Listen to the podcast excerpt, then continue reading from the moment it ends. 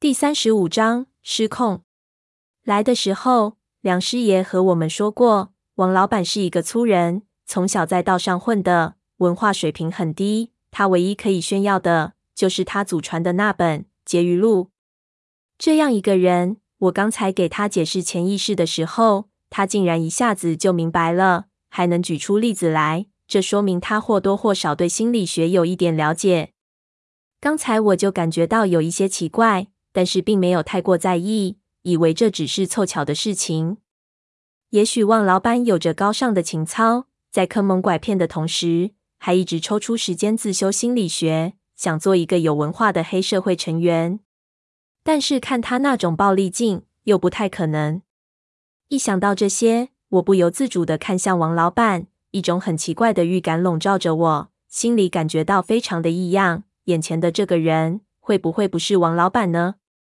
他正在考虑我提出的那个想法，想得出神，一时间也没有注意到我正用异样的眼神看着他。我趁机打量着他的表情、他的衣服，还有他身上的很多细节的地方。一直以来，我对王老板都没什么印象，一来他不太说话，二来他的动作也不突出。我在爬上青铜树前只见过他一两次，此时也没有多少记忆来判断眼前的人的真伪。但是，一看之下，我还是感觉到自己好像发现了一个问题，但是我又不敢肯定。为了验证我的想法，我突然装出看到了什么的样子，在他面前挥了挥手，轻声叫道：“王老板。”王老板一下子转过头来，问道：“什么？千万不要动！”我做了个手势，让他不要动，自己小心的一点一点走了过去。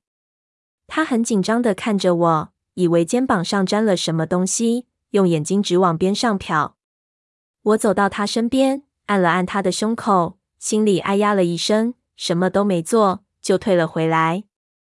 他给我弄得莫名其妙，也轻声问：“干什么？出了什么事？”我此时心里已经有了几分把握，看了他一眼，说道：“我觉得你的衣服很奇怪，你哪里买的？”王老板用一种看到神经病人的表情看着我，失笑道：“有没有搞错啊？”突然问我这个问题。我说道：“一点也没有搞错，王老板。几个月前，我第一次去道豆，我的叔叔让我去采购东西。那个时候，我也想买你身上这个牌子的登山服，但是我后来没买。你知道为什么吗？因为这种衣服胸口的两只口袋看上去很大，其实是假的。”是用来做装饰的。我当时觉得探险用的衣服，当然是口袋越多越好，所以就买了另一个款式。王老板摸了摸那两只口袋，表情变了一下。我拍了拍手，轻声说道：“所以我感觉有点奇怪，你刚才那根荧光棒，还有你的香烟，到底是从哪里掏出来的？”嗯，王老板。一道闪光在我的头脑闪过，我几乎脱口而出，或者。还是叫你老杨比较好。王老板呆呆的看着我，隔了好久，才扑哧一声笑了出来。忽然间，肥胖的身体开始收缩，就好像一只泄了气的气球一样，一下子瘪了下去。我看着王老板的脸一点一点的变化，慢慢的变成了老痒的脸孔，就知道自己猜对了。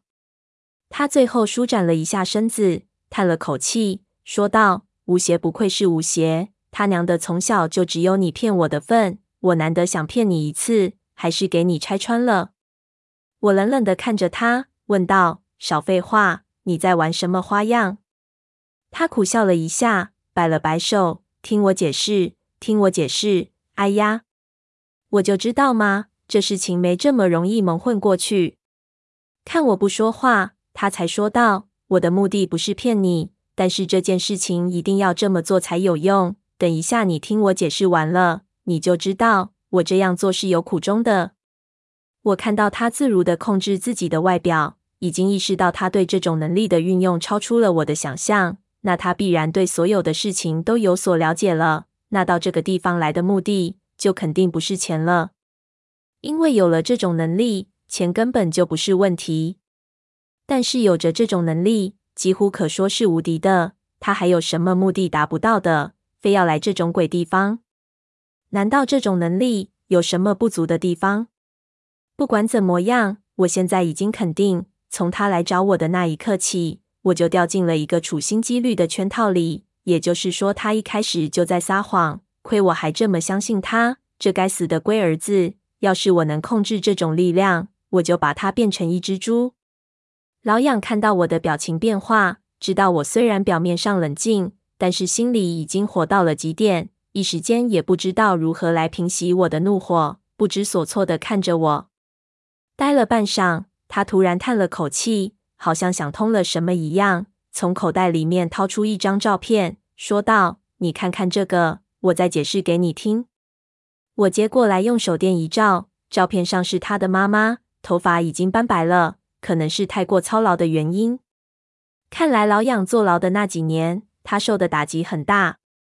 他妈妈年轻时很漂亮，对我们都很好，我们都叫她漂亮阿姨。我老爸和我每年都会去看她几次。我不知道他把这照片拿出来干什么，对他道：“你什么意思？”他叹了口气。黯然的一笑，我不是说我需要钱吗？其实我是骗你的。我来这里的目的是为了我妈。我妈在我坐牢的时候已经走了。我啊了一声，用一种极度怀疑的眼神看着他，皱起了眉头，问道：“你妈去世了？”他默默地点了点头，看了看自己的手，说道：“我出狱的第二天，急不可待地回到家里，想让我妈有一个惊喜。”可是等我推开房门的时候，却闻到了一股恶臭。我妈趴在缝纫机上一动不动。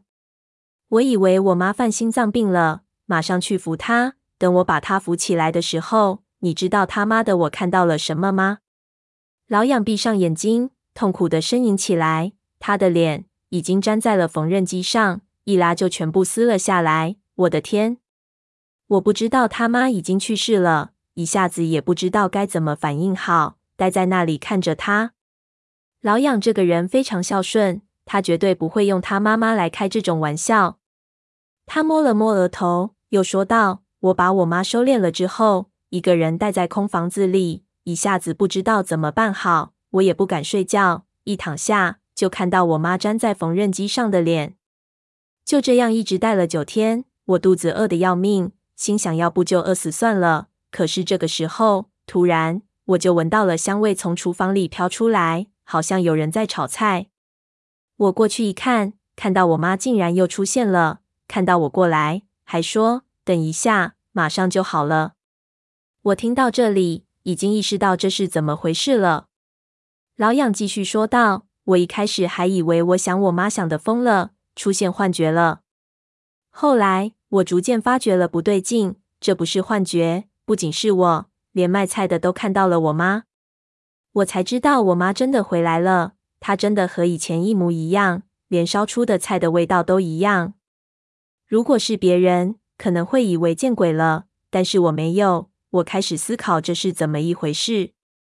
逐渐的，我开始发觉我四周的环境有一种说不出的不对劲，但是还没有找到关键。直到有一次，我看电视看了一个通宵。结果你猜怎么的？那天晚上竟然是断电，整个小区只有我家照样有电，所有的电器没电照样开，连插头都不用插。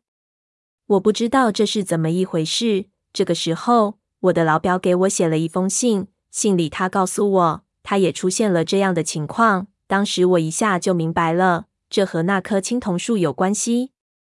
我看了很多的书，知道了那棵树。可能就是古人说的许愿蛇神树，我这种能力可能就是从那青铜树上来的。一开始我很开心，以为自己发财了。可等我研究了这种能力，并且开始逐渐可以控制的时候，出了问题。你一旦用你的思维去控制这种能力，如果你无法摒除杂念，很多东西就会混合起来，变得非常糟糕。所以有一天我起来的时候，看见我妈妈背对着我在做缝纫，我一看到她坐在缝纫机上，我吓坏了，蹑手蹑脚的走过去。你知道我看到了什么？我的天，我妈她的脸！老痒做了好几个动作，但是实在说不下去了，在那里长叹了好几声。我听得心里感觉到一股寒意，实在无法想象那时的情景有多可怕。老痒凭空就从手里变出了一支香烟，放进嘴巴里，没用打火机，烟就着了。他猛吸了一口，接着说道：“自那个时候开始，我意识到了这种力量的恐怖，但是我不甘心，我很想我妈回来，所以我必须找一个人过来，找一个认识我妈又有很干净的潜意识的人，就是你，老吴。同时，我还得把我自己的能力消除掉。”我没有想到老痒的目的竟然是这个，说道：“但是老痒，这事情听起来好像是在逆天而行的感觉。人死是不能复生的。”他说道：“老吴，我也不是很贪心，我只要三年，只要和我妈再相处三年，我就满足了。你到我家里来的时候也不少，你也不舍得我妈就这样孤零零的死去吧？”我叹了口气，想着如果他妈真的复活了。我还敢不敢到他家里去？这棵青铜树不知道到底是谁立在这里的，竟然有这么妖邪的力量。用那种力量物化出来的人，到底算不算是人呢？想了半天，我还是摇了摇头。这是我做不到。老痒，你妈妈已经死了，她已经归土了，你就你就让她去吧，不要拽着他不放了。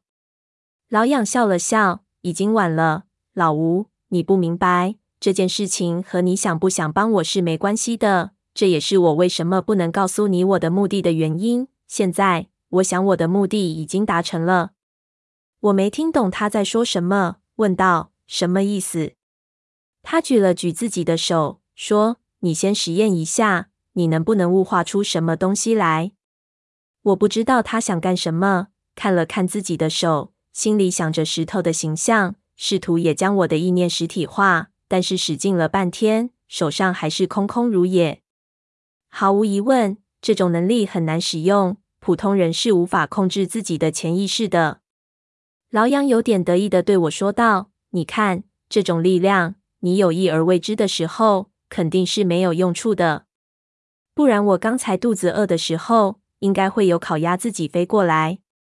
只有在特定的情况下，它才会出现。这非常难，老吴。”只能引导，无法使用。就算受过训练，也非常困难。你想要在这里变台电视机出来，这么复杂的东西，是无论如何也变不出来的。我看着他，你是说这种能力是被动的，需要一个心理引导？他点点头，对，比如我刚才和你说的那些话，已经可以在你大脑里引导你的思维，而使得在几百里外的我的家里物化出一个人。我一下呆住了，看着他说道：“胡扯！你他妈的以为我真的什么都信啊？”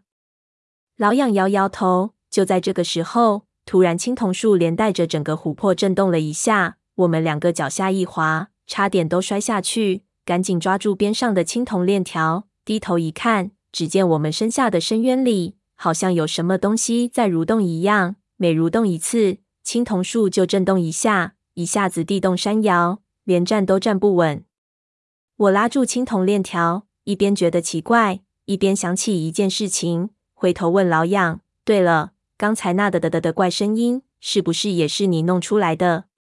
老痒也疑惑的看了看下面，点头说道：“是啊，我用这个声音把你引到跟盘里面去，然后我把守在外面的那王老板打晕了。那个无线电干扰。”只不过是不想让你听到王老板和我打斗的声音。我皱起眉头，叫道：“那这个震动是怎么回事？”老杨脸色也变了，说道：“我也不知道。不过，老吴，对这棵青铜树，你的第一印象是什么？”我一听他这么说，突然打了个哆嗦。我想他是通到地狱里去的。说着，看着下面，不会吧？你该不是说下面的东西是？老杨猛踢了我一脚，大叫：“白痴，不要乱想！”话音刚落，一只巨大的眼睛出现在了下面的黑暗深处，紫色的瞳孔像猫一样变成了一条诡异的窄线，